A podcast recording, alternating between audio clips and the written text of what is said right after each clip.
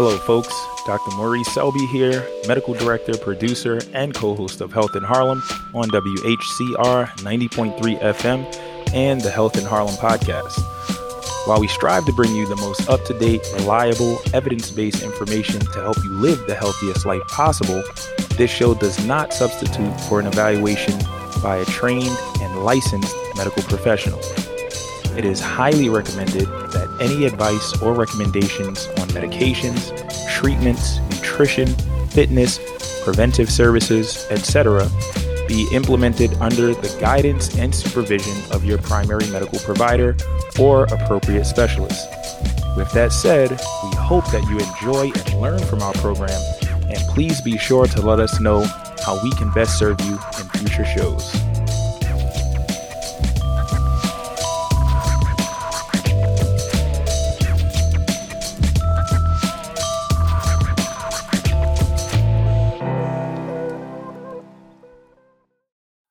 Hello, ladies and gentlemen of the listening audience. My name is Maurice Selby. My name is Reed. And ladies and gentlemen, we have joining us Doctor Italo Brown. He's an emergency medicine physician at Stanford University, um, also a fellow in social emergency medicine. And ladies and gentlemen, um, very, very important program. Uh, this is like our emergency update, basically our COVID nineteen uh, vaccine update. And uh, I'm pretty sure everybody, you know, sort of the news heard around the world, this emergency use authorization coming from the United States Food and Drug Administration. You know, so it's sort of emergency use authorization. And um, yeah, it's about to get real. And we've seen this across the world, in Europe, um, you know, all around the world. We see these bodies sort of authorizing the use of this vaccination. Um, and so it's really time to dig in and, and talk about what's about to go down. So welcome back to the program, uh, Doctor Brown. So basically, the, uh, to anyone out there, right, in, in case you're wondering what our decisions are, both myself and Doctor Brown, we are emergency medicine physicians, um, you know, literally on the front lines in dealing with this crisis. And I automatically, I'm, I'm getting the vaccine. Um, I'm just going to put that out there. I don't want it to be a mystery amongst people out there. Um, and we will get into the reasoning. I'll talk about my personal reasoning. I think, Doctor Brown, you probably wouldn't mind your reasoning. Um, yeah. No, I was going to say that, uh, first off, thank you guys for having me back. You know how excited I am to uh, to to have conversations like this with you all, and and more importantly for us to get vital information out to the communities that tend to be separated from it. Um, but no, like these rollouts are real. Um, like you just said, you're probably going to get it. I am definitely going to get it because I've already received the uh, emails and the paperwork. The dates are are already set. It's uh, it's rolling, and that emergency uh, that emergency use authorization that came out from the uh, F D A is huge. You know, a lot of people were that Thursday morning when they had the the day long. I think it was on a Thursday. It was Thursday, yep. Yeah, they had a day-long panel, uh, and, you know, people were excited about the N B A, the preseason game starting. I was excited about what are they going to say at this vote. You know, yeah. They had a vote at the end of the day, and, and it showed that there was, I think it was only like maybe four people who That's right. uh, voted against it, one, one abstention, you know, mm-hmm. uh, one person abstained, rather. And so that, to me, where the overwhelming majority is saying that this has to happen, it should happen because the data is there and it's good. Uh, I can't ignore that. I can't ignore that. No, I'm with you on that. And that's right. It was uh, seventeen to four that vote. vote. Uh, seventeen yays, as in we think this vaccine should be approved. Um, there were four no's, and then that one individual that abstained. Um, and, and it is, you know, sort of overwhelming, man. And that was going into it, I think the expectation, but still when it happened, I was like, wow, that says, that, that speaks volumes. Absolutely. And, uh, I wanted to add one more piece to that, man. Like, so, and I went to Meharry Medical College um, down in Nashville, Tennessee, and the president of our college is actually one of the voting members for that. And he voted yes.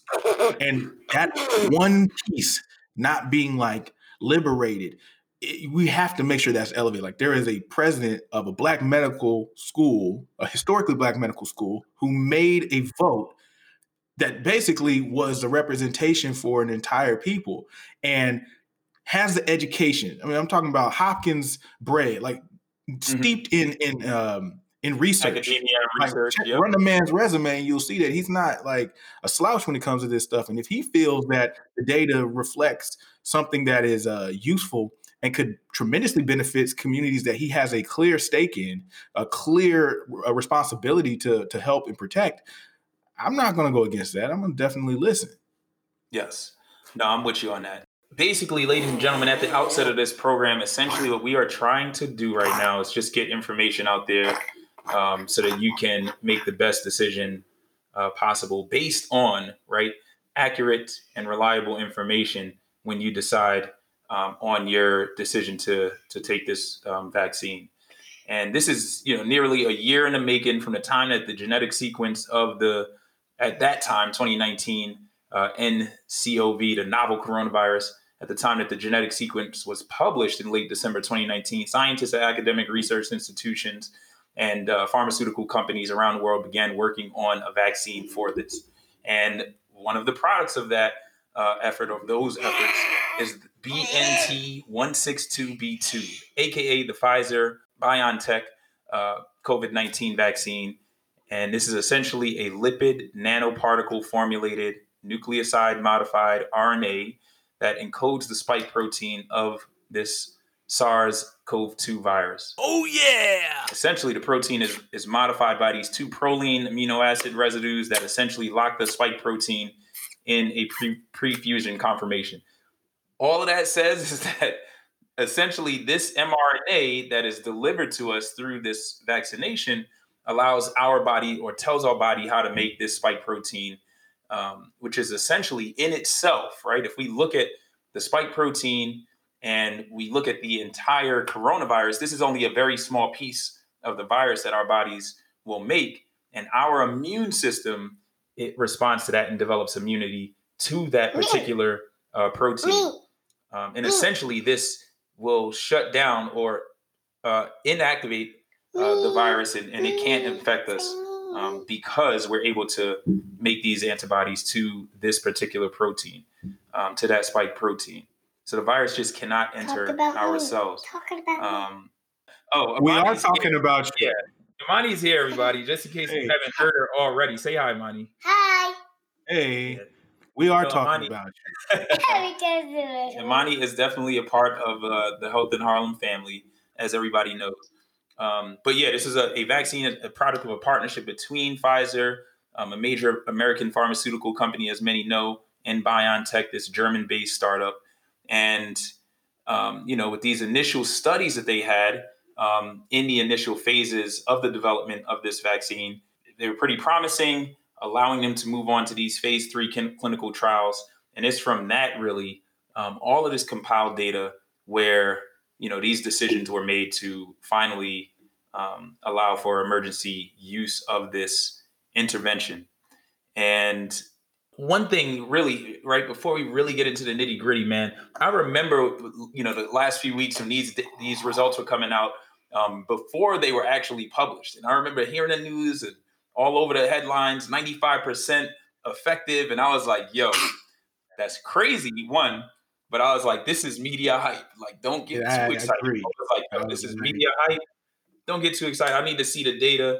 I remember in our initial COVID nineteen vaccine um, show where we had um, not only Doctor Brown, but we had representatives from the New York City Department of Health and Mental Hygiene. And we talked about that. We said it ourselves that, yo, we're going to watch it closely, right? I'm not going to get excited or, or really, you know, make my decision until I see the data. And the data is, it's overwhelming, you know? Like, man, there's a, a, a phrase we use commonly in our communities that real recognize real. And I think that, that that was kind of where we were standing in the beginning, like, yo, it doesn't seem real. And then they went back and they raised us and were like, look, real recognize real. So I'm kind of uh, in a position where the things that I wanted answered and I wanted to hold, like, I'm a skeptic by nature. And I think that most of us have this kind of like side eye towards most uh, developments, not just because, like, I, I'm not going to say that that the speed is what made me uh, question its its efficacy, because I don't think that that's the case. It's been something they've been working on for like the last ten years. And yes. People need to know that. Like, they didn't start from scratch. You know, they started from a, a, a compound that they had already been working on because right. of the initial SARS outbreak, because uh, coronavirus has been around for a long time, and, and they right. had something to, to work with. So I wasn't worried about the speed.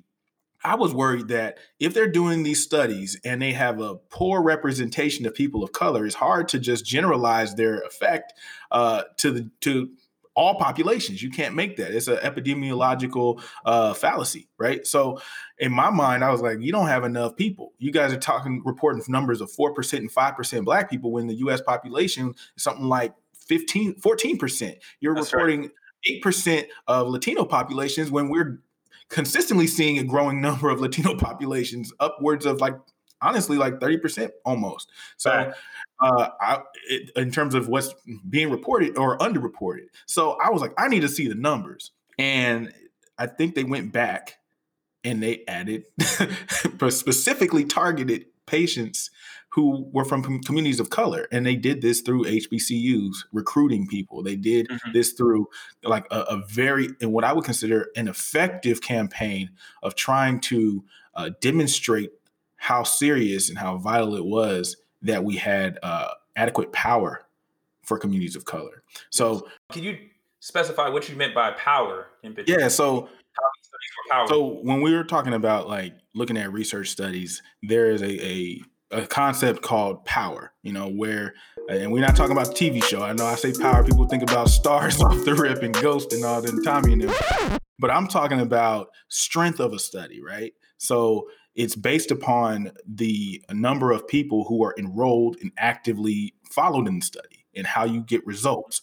If that number, that N is not high enough, uh, then you can't make a strong statement about this, whatever effect that you, you see or observe being uh, true, being something that is genuine. Because if I have three people in this room right now and I say I report one observation, everybody in here uh, happens to wear the same hat on the same day, it's not something that you can say is consistent for every single day. You have to increase the number to see that trend actually uh, manifest. So what I was telling uh, the listeners was that I think when they went back to increase the number of people who come from uh, communities of color, that number of total people increased. The number of people in those communities who were being uh, followed increased. And so having strong results, saying ninety-five percent and it being adequately powered means that it's more than likely going to be a true effect. Exactly. Not and not something that is left to chance right. where we're you know, seeing these uh, results um, uh, falsely, right? right? Or it's sort of like an accident that we're seeing this potential effectiveness of uh, this this vaccine. And, you know, if we really want to look at the numbers, right, because this is where it became, became like really um, clear and eye, eye opening for me, where I felt like this is definitely something that, um, you know, I will I will um, accept this this intervention. Um, you know, let's talk about the numbers. Right. So there were forty-three thousand five hundred forty-eight people that underwent randomization. Right. So when this, when these studies were conducted at the at the phase three stage, mm-hmm. uh, they had forty-three thousand people, and they said, "Hey, you're going to get the vaccine. You are not going to get the vaccine." Now, these people did not know this. The individuals that administered the vaccine did not know this. So in this sense, it was a blinded and what we call randomized trial. So there was no, you know, it was basically like alternating the individuals into these separate groups to receive the vaccination and the other group to receive the placebo, which is essentially um, a saline injection. Basically, you had this randomization occur, forty thousand people, right? Over forty thousand people. And essentially, it was twenty-seven thousand seven hundred twenty in the uh, vaccine group. And then you had twenty-seven thousand seven hundred twenty-eight that received the placebo injection. Now, think about, right, just to put this into context, so we can really understand concretely what this means. Madison Square Garden holds twenty thousand seven hundred eighty-nine people. That's the maximum capacity of Madison Square Garden. We're talking about seven thousand people more right, then in uh, Madison Square Garden in each group. And when we look at the results, this is where it became real to me. So they basically tracked these individuals and, um, you know, they did not manifest any evidence of having COVID um, before they were administered uh, the intervention. And they followed these individuals for a period of months, up to two months.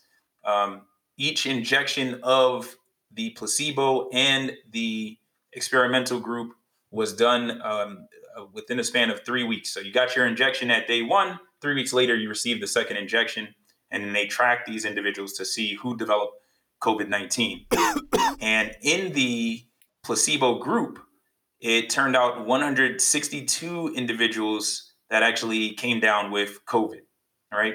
one hundred sixty-two out of twenty-seven thousand um, that were administered that placebo.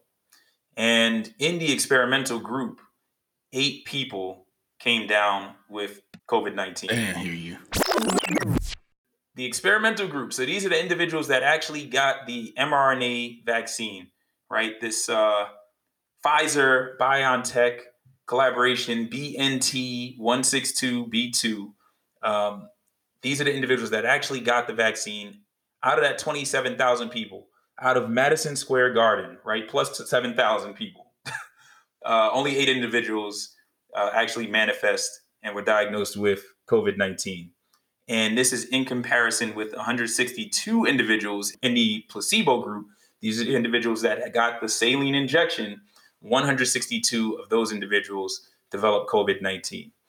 They actually took it a, a step further, right? And, and um, out of those individuals that did develop severe COVID nineteen, right? So this is these are the individuals that manifest Um, respiratory failure. These are individuals with COVID nineteen that go into renal failure or have liver function abnormalities, um, neurologic complications. Um, out of this group, there were ten total patients that developed severe COVID symptoms. Nine of those individuals were in the placebo group. So these are the individuals that got saline, and one individual out of twenty-seven thousand, right? Um, out of Madison Square Garden, plus everybody that's hanging out there scalping tickets and stuff on the outside and passing through, uh, you know, commuting through Penn Station. Out of all of those people, one person developed severe COVID um, in that experimental group. Wow. And it's it's insane. So in terms of efficacy, I mean, for me, right, and just looking at the numbers and, and you know, the math, uh, I think a lot of people say never lies, right? That's that's just math. If we look at that, there's clearly a difference. You know, it's just really staggering results. And I remember listening, as I said, to those media reports, this ninety-five percent effectiveness. Um, you know, like a week before that, Moderna actually reported some really um, impressive results. And I was like, yo, this is crazy. Like, I really got to look at this to understand exactly what they're talking about. But that's it. That's that's it laid out um, as far as the numbers. Um, and so is this uh, vaccine, you know, efficacious? I think, at least from the data that we have now, from these phase three trials that are still underway, that's one thing I want to te- say, too, is that this is still ongoing, right? This is not done. Um, they are still collecting data. It was only thirty-seven thousand seven hundred six people out of that uh, forty-three thousand um, that were randomized to either group. Only thirty-seven thousand that have actually received the two doses of the vaccine three weeks apart um, that have been followed up to this point, and that we have that that solid data on. Um, but that that's that's the results. The, number, right now. The numbers are startling, and they're startling in a good way. Uh, you you said it. You know, numbers don't lie, and I think that there's like some details and nuances that people you know can't appreciate until you have when you break that down, and that's why I appreciate you saying this. Um, another thing that came to my mind is I want to say that they increased the number of people who were considered obese by B M I. Yes. So this is not, you know, all the healthiest Madison Square Garden attendees. This is like all across the span of, of body sizes, pre-existing conditions. Some of these things they did control for, like if you were, I think there's a couple of things that they did were exclusion criteria, but for the most part, to say that, you know, the number of severe COVID like is down to one for people who received the vaccine compared to nine that is significant. That's extremely significant. Um, I, I think that there is a tendency for people to want to like poke holes at this research, but the reasons why it took so long to come out and for to, to for us to see these this data is because they did their due diligence. They looked at these numbers. They tracked people. They didn't have much loss to follow up, which is a huge threat to most studied data. You know, is if you're missing the people and you can't tell what happened to them, you have to exclude them or you have to qualify that information. And so they did not lose that many people. The other thing is, when you look at the history of vaccines, and this is something that I heard Doctor Fauci say, uh, and again, I'm not, I don't have any political ties to the man or to his, his stuff, but I will say this, he has been around for a while and he has, he got stripes in the game. You can't just, you know, get to where he's at without going through H I V epidemic and being a, a lead advisor on that and getting us to where we are in terms of funding for research for most like severe viral pathogens because of him. With that said, he he told us, and um, we were doing a it was a broadcast that the history of most vaccines shows severe adverse reactions within the first sixty days. And for most of the studies that are being done, both Moderna and Pfizer, they tracked those sixty days. I'm talking about like a bloodhound.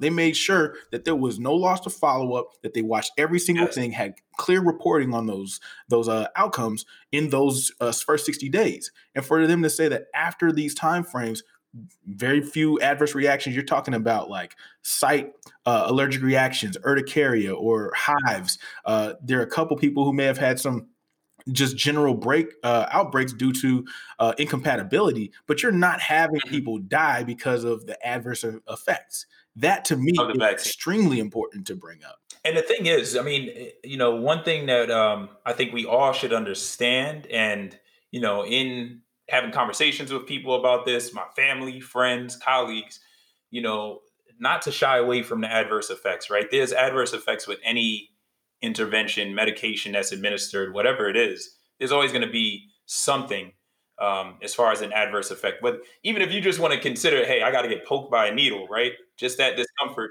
Um, but, you know, among the most common um, side effects of this was local tissue uh, inflammation and and swelling. And that's something that, right, anybody that's gotten a flu vaccine or a Tdap, you know what that's like. You get the soreness at the site of the injection. Exactly. Um, you know, I like to think of it in the most basic sense as, hey, I think my body might be responding to this, right. At least. I'm like um, saying to myself, like, you no. expect, this is where I, I get concerned because our expectations for this to be perfect may be a little bit misplaced. You know what I mean? Like, we don't have, medicine itself is is imperfect. And a lot of the things that we've done um, in terms of like just general treatment, you take aspirin, there's a side effect. You take Tylenol, there's side effects. You take Motrin, there's side effects. And these are things that people take every single day. And, and I'm not saying t- this to trivialize the concern, but I am saying it because you have to expect some degree of a response for you getting an exogenous or something that is not native to your body given to your body. But the risk reward The risk benefit analysis is what we have to encourage communities of color to really take into consideration. And I know this is not a conversation that happens at most of our dinner tables or in front of the T V when we're hanging or with among friend circles or at brunch. This isn't the kinds of conversations we have, but we'll use a risk benefit analysis to decide whether or not it's going to make sense to get the new P S five. We use a risk reward benefit, I mean, risk reward analysis to determine if getting these sneakers are, are going to affect us. You know, we do this all the time. So we can apply those same skill sets to looking at this information, just not getting caught up in the, the language, the medicalese, the jargon, the research terms. That's why folks like us are here to break it down. Yeah, I do have some numbers. And the misinformation. So in terms yes. of adverse effects with the Pfizer vaccine, about forty-two percent of participants uh, reported headaches after the first dose, uh, with fifty-two percent reporting headaches after the second dose. Also, relatively high stats of fatigue, uh, twenty-seven percent after the first dose, fifty-nine percent after the second dose. Um, however, this was also reported in the in the placebo group, though at somewhat lower rates. Um, and then in the Moderna vaccine, um, they reported that about two percent of participants developed fever and chills, ten percent experienced severe, severe fatigue, nine percent had muscle pain, five percent reported joint pain, and five percent reported headaches. Um, it is possible that there is a higher number of participants who had uh, less severe symptoms like this, um, but that isn't reported yet. And also, it's important to note that in the Pfizer participants, the younger the participant was, the more commonly they reported the reactions of fatigue, headache, muscle pain, chills, joint, and fever. Um, so you guys touched on it before, but the reason that these adolescents are reporting higher percentages of adverse effects is not because they're getting COVID from the vaccine, it's because they have stronger immune systems, and those stronger immune systems are going to react more strongly.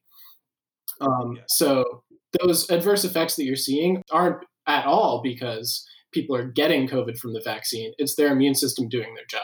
Thank you for that breakdown, Reed, because it's so important. As I said, man, this I'm gearing up for this, right? Uh, this is something, as I said, um, you know, there's no question I will be vaccinated probably in the next few weeks, um, and my colleagues as well. And I'm gearing up for that. Like, yo, I'm going to feel like crap for a few days. Like, that's a fact. Um, and this is part of that risk-benefit analysis that Doctor Brown brought up, right? And and I think that's something that we definitely uh, need to delve into, because I've met the individuals and I know them personally. I love these people, right? Yeah. Um, and I've heard it around me constantly with people like, yo, I'm not going to be in that initial batch. I don't want to be the guinea pig and so on. Well, one thing, you know, I'm volunteer. I'll be, I'll continue this uh, phase three in a way, because I will be a guinea pig and, and sort of, um, yeah. you know, see where this takes us. But again, this is part of that risk-benefit analysis.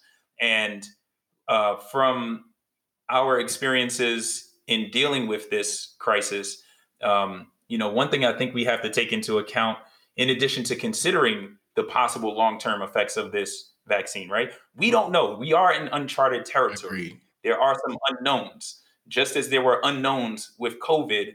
Um, you know, what, nine, ten months ago, there were a lot of unknowns, and there are still unknowns about COVID. But there are some things that we know now that I think we need to take into consideration and operate based on. Right. And, you know, part of that is the numbers and efficacy, which we've talked about. We've talked about the numbers as far as the adverse effects and what those adverse effects are with this intervention. But one thing that we know for sure with COVID, man, for sure, Um, I mean, Doctor Brown was just talking about it. We had a little break and uh, was just talking about what he's seeing in California. COVID, right, is not the flu. It's We've not. established that. And there are people walking around with, you know, long COVID, right? The, the long haulers that are still um, ex- experiencing persistent symptoms of fogginess and feeling out of it, um, respiratory symptoms, shortness of breath, chest discomfort.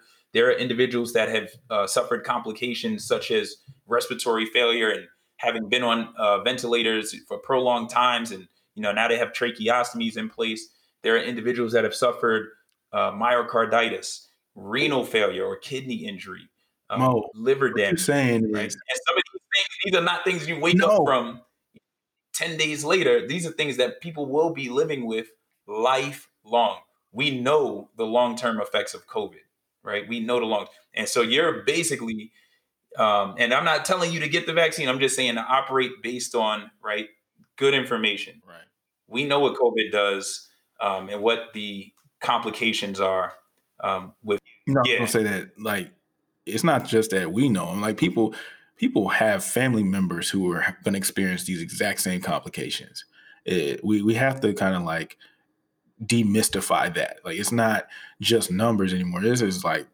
You know, neighbors, people who live down the street, people who you grew up with, who are having these like long-term issues now because they uh, essentially got COVID, and they may have survived uh, that initial insult, but now have twenty percent less lung capacity. You know what I mean? Like, imagine that. I have a, a buddy who is a police officer. I talk about him all the time, but one of his his coworkers has not been able to return to work, and this dude is like forty years old. forty-year-old guy wow. can't go back to work because he can't run for longer than like two minutes without feeling severely winded. And he had COVID back in April. You know what I mean? I, I've, I've heard reports. I have a buddy who had a patient that uh, reported having the loss of sense of smell and taste symptoms, and they have not been able to restore it one hundred percent. She still wow. has sensation, like loss of the, imagine all the things that you love to do, like eating delicious meals or having, you know, a, a fragrance on, and now that's just gone or thirty percent decreased. You're not as good as it is you once were. Like, mm. and this is in a matter of months. We're not talking about years or over a lifetime. So these long-term effects are real. And the, Scarface, one of our favorite rappers, had kidney disease. Oh, yeah, COVID. That's right. He's on yep. dialysis now. On dialysis, right. You know what I'm saying? He's not coming back from that. He's on dialysis. His life expectancy has changed. I'm with you, man. Just, and that's it, the it thing. It senses like, me. Know this. It senses yeah. me, man. That that we would be so critical uh, to the point where it's like, yo, I would rather just thug it out. I would rather just face this. I'm not saying that everybody has to go out and get vaccinated, because I want to be clear in saying, like, I'm not advocating for everyone to just go do this. I'm advocating for everyone to do the work. I'm advocating for everybody to say, all right, have a real critical conversation about this. And it can't be informed by, you know, mystical science. It can't be informed by, you know, like hearsay. It should be a process where you are getting information, vetting that information to see if it's in alignment with what your decision-making process is. The other night, I listened to, uh, I was on a, a, a little small podcast group, and Lupe Fiasco jumped in the group. And this is a brother who is usually very radical in his thinking and conscious. Yeah. And so I was expecting him to just tear down the vaccine. He said something so powerful. He said, this is a conversation of faith and fact.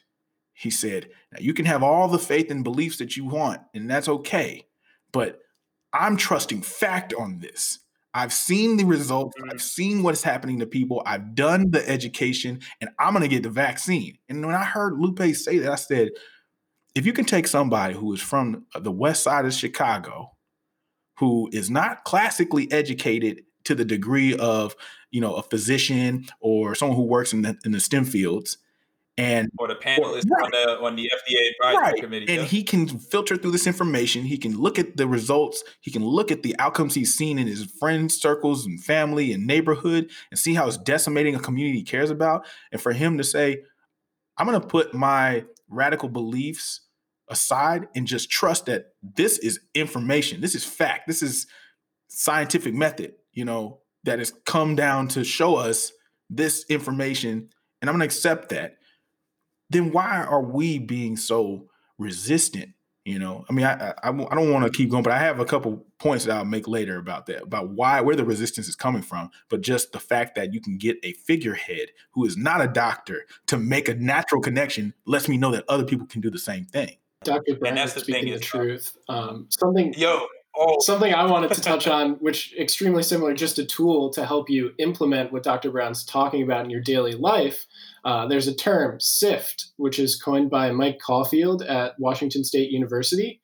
Um, so it's an acronym, S I F T, standing for S for stop, I, investigate the source, F, find better or additional coverage in other news sources, and T, trace claims, quotes, and other media to their original source. So if you're coming across new information about the vaccine, or someone you know is showing you new information, and you're you're like, I don't know if this is fact or if this is fiction, then stop, investigate, find other news about it, and then trace those claims and quotes in that. SIFT. I've got it.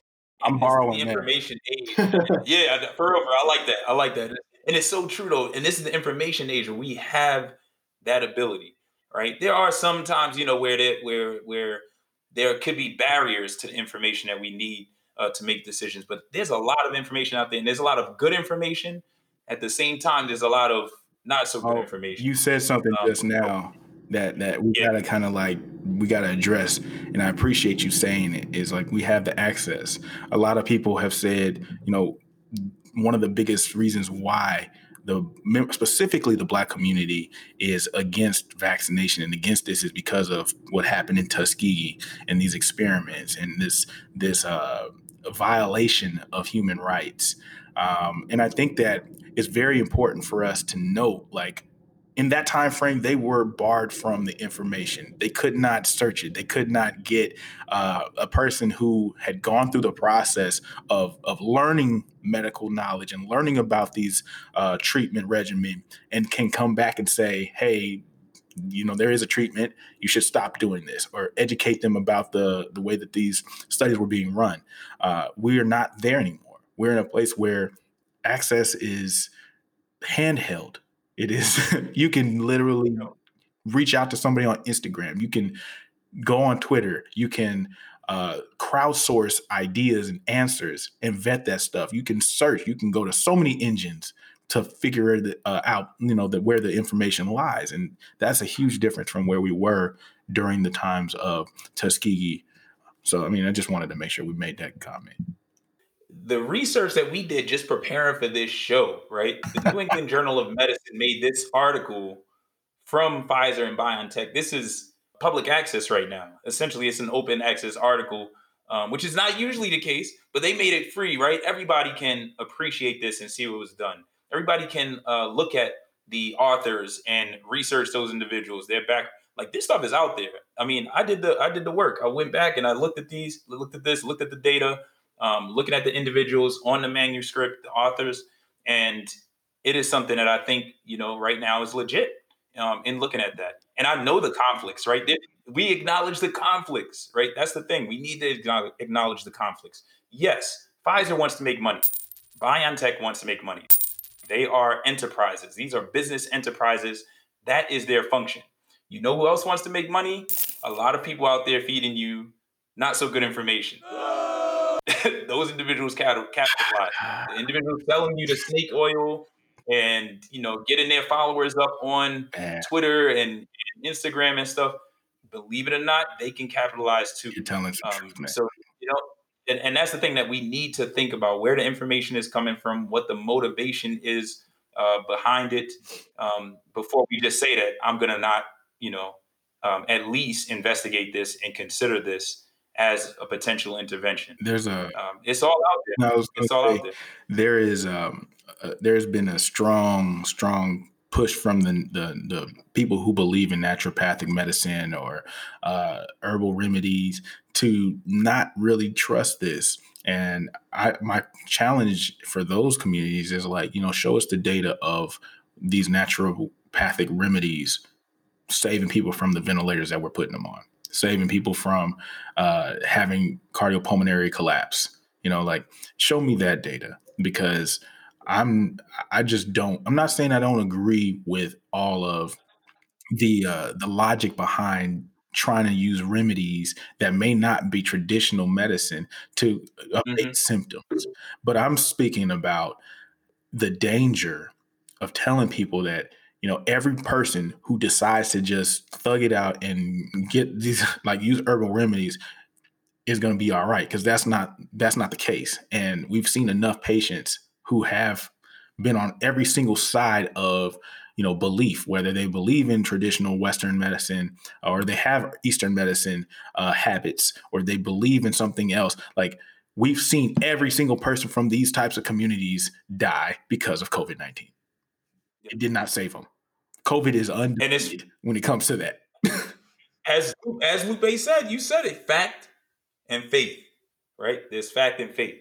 Um, and I'm I'm in agree. I mean, we tried vitamin C. We tried these natural therapies with them, and some of the natural things that we do, right? Proning patients, right? Um, people with severe COVID, we've noted that's something that helps COVID patients now, right? So, so we we've tried, you know, the natural remedies, and I'm open to it, man. If something works, and I can give it to a patient and, and see, you know, prevent them from being intubated um, and on a ventilator, I'm down. That's something that I will I will give. But, you know, unfortunately, the evidence does not pan out, but the evidence that does is this intervention, this vaccine, um, you know, that is that is here and on the horizon uh, for really all of us. Doctor Brown, so you wanted to um, address probably the most important, I, I think, in terms of, uh, you know, the communities most impacted by this virus um, and even the fallout from the, this uh, outbreak um, is from an, in an economic sense, right? Um, really the most vulnerable people. Um, you know, what is it that you, you want to say?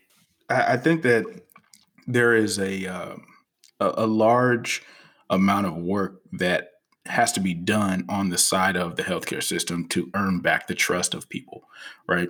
Um, I mentioned earlier about Tuskegee and how that has basically painted the uh, the relationship, or colored the the landscape of the relationship between communities of color and the medical system, to where we, you know, expect to not get adequate treatment or equal treatment, or for there to be like, you know, someone pulling a fast one on us. And, and that is partially what we're encountering when you hear statistics like, you know, fifty percent of uh, specifically the Black community, something like, I want to say thirty-five, uh, thirty-five, thirty-eight percent of uh, Latino communities not wanting to uh, get vaccinated for this when it's available. And the wild part is that, you know, you'll talk to medical professionals or healthcare system, um, you know, advocates or stakeholders, and they'll make it seem like this is absurd. And, and I mentioned it a, a little while ago, but it's like, you know, this isn't, this is gaslighting at its finest. You're looking at a community that's been uh, not just downtrodden, but is, you know, marginalized, exploited, marginalized, everything you can think everything. of, and and. telling them like, you know, why wouldn't you just understand that this is not a joke, or understand that this is real and we really mean it this time? No, that's gaslighting to the nth degree. Um, but I think that there is a uh, an expectation that people from these communities just kind of like get over it and and run with the program. But that's not how restorative justice works. You know, we have to call out the problem. We have to accept and acknowledge that we are the reason why there is poor adoption of these things in communities of color. We're the reason why the initial data was insufficient, and That's the right. numbers of people from these communities were underpowered, and they had to go back and do this stuff. It is not just because these community members are Uh, not trusting us just because we have a resting level of trepidation or a resting level of hesitation. It is informed by history. It is contextual. Yes, it it's is. completely, uh, in, it's completely legitimate. It's so, by the it's completely it's legitimate by the present, not just the past, but the present, like you're saying. Yeah. So uh, I think that that's where we, where the greatest gains can be made is you can't have a strategic plan for distribution with phases, phase one, phase two, phase three rollouts of this without including a strategic plan to own and accept the things that you've done, or as a community, as a medical community, to uh, create worry and instill a sense of mistrust. So it has to go hand in hand.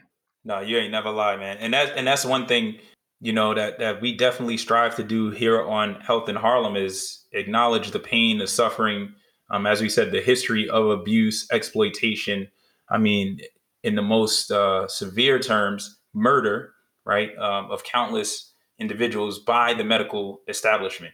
I mean, that's something that has happened. Um, and, and there are things, you know, in practice today that, that still continue. But, you know, at this time, we do have to think about these things. We want to think about them and acknowledge them. But at the same time, we have to acknowledge the facts. The fact of the matter is that we are suffering at disproportionate rates, not only from all of those other things that we talk about week to week on Health in Harlem, the hypertension, the diabetes, the heart disease, but COVID is killing us, like hands down. Um, you know, from a physical sense, in the emotional and psychological sense, and we all know the economic fallout um, that has occurred. And the only way to really get back on track, and I can't say the only way, but one of the key pieces um, in this puzzle is this intervention um, in uh, vaccination, right? And, and getting control of the the spread of this illness um, so that we can recover. Uh, you know, hopefully from from all of this, we can even uh, rebound to the point of addressing um, a lot of these issues that we've that have really led to this point where uh, with the mistrust and, and hesitancy that we're seeing. I truly hope so. I, I, I hope that what occurs is we see, um, you know, not just the reckoning of the medical system, but the fact that we got four and five percent, four to five percent of uh, physicians, of all physicians being Black, uh, identifying. And I think the number is somewhere around like seven or eight percent for uh, Latino. We have the same fears. We have the same concerns. You know, it's not like we're some type of elite to where we don't exist in the same communities where uh, the risk is highest. And and seeing us go through this process and filter the information and championing certain things and being vocal and, and sharing our experience, uh, both on front lines as well as when we get vaccinated, is going to be critical. And I think it has such a tremendous uh, healing power for our communities to know, like, we're real. We're not trying to force feed you things. We're going to go through it too. And we'll be open to having the conversation about that process. That in itself is going to be like very, very critical. And, and I just look forward to seeing the way community responds to us. Doctor Brown, I want to thank you again, man. We definitely appreciate you on Health in Harlem. Um, you know, our staff, myself, Reed, Giorgio. Um, I love y'all, man. Y'all, that's y'all, what's up, man. Love we love y'all. you, too, man. And, and ladies and gentlemen, um, you know, I'm going to thank you also on behalf of the listening audience as well for just being committed and uh, joining us in between the rough shifts, especially, you know, considering what's going on right now, um, yeah. you know, on the on the West Coast uh, with COVID. And uh, ladies and gentlemen, that's just evidence right there. Dedicated people here to make sure that, you know, this is something that is uh, safe, um, you know, for us to engage in. And and yeah, man, we thank you from the bottom of our, of our hearts. Aww. Thank um, also, thank you so much, Reed, for joining. And this is Saturday, hey, man. We had to do this show. We was like, yeah, we have to. You know, it's like holidays and stuff. I'm about to go and join the fam for the rest I'm of our I'm taking that SIFT, uh, the acronym with me, man. I've got it. Yeah, yeah, that was dope. That was dope. Um, and ladies and gentlemen, we just want to thank you for tuning in. And also, we thank you in advance for sharing whatever you've learned on this program tonight. And um, this is probably the time where our community um, and really just everybody needs it the most right now. So we strongly encourage you. We're not, you know, no calls to action, but we're just saying that we encourage you to share this information with anyone that will listen.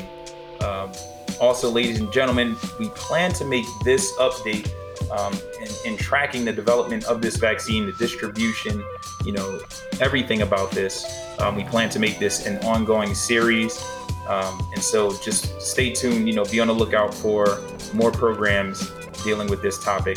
And what will really help us is you, right, letting us know what you want to know about um, this vaccine, what questions you have, what are your concerns, what are your fears, um, you know, what you anticipate as problems in your community um, in getting this done. That's, that's what we want to hear, because we want to serve you um, in the best way possible with the best information possible. So that would definitely help us out in serving you all. Ladies and gentlemen, this show, as always, is dedicated to the memory of Miss Gloria Thomas. Harlem, take care of yourself.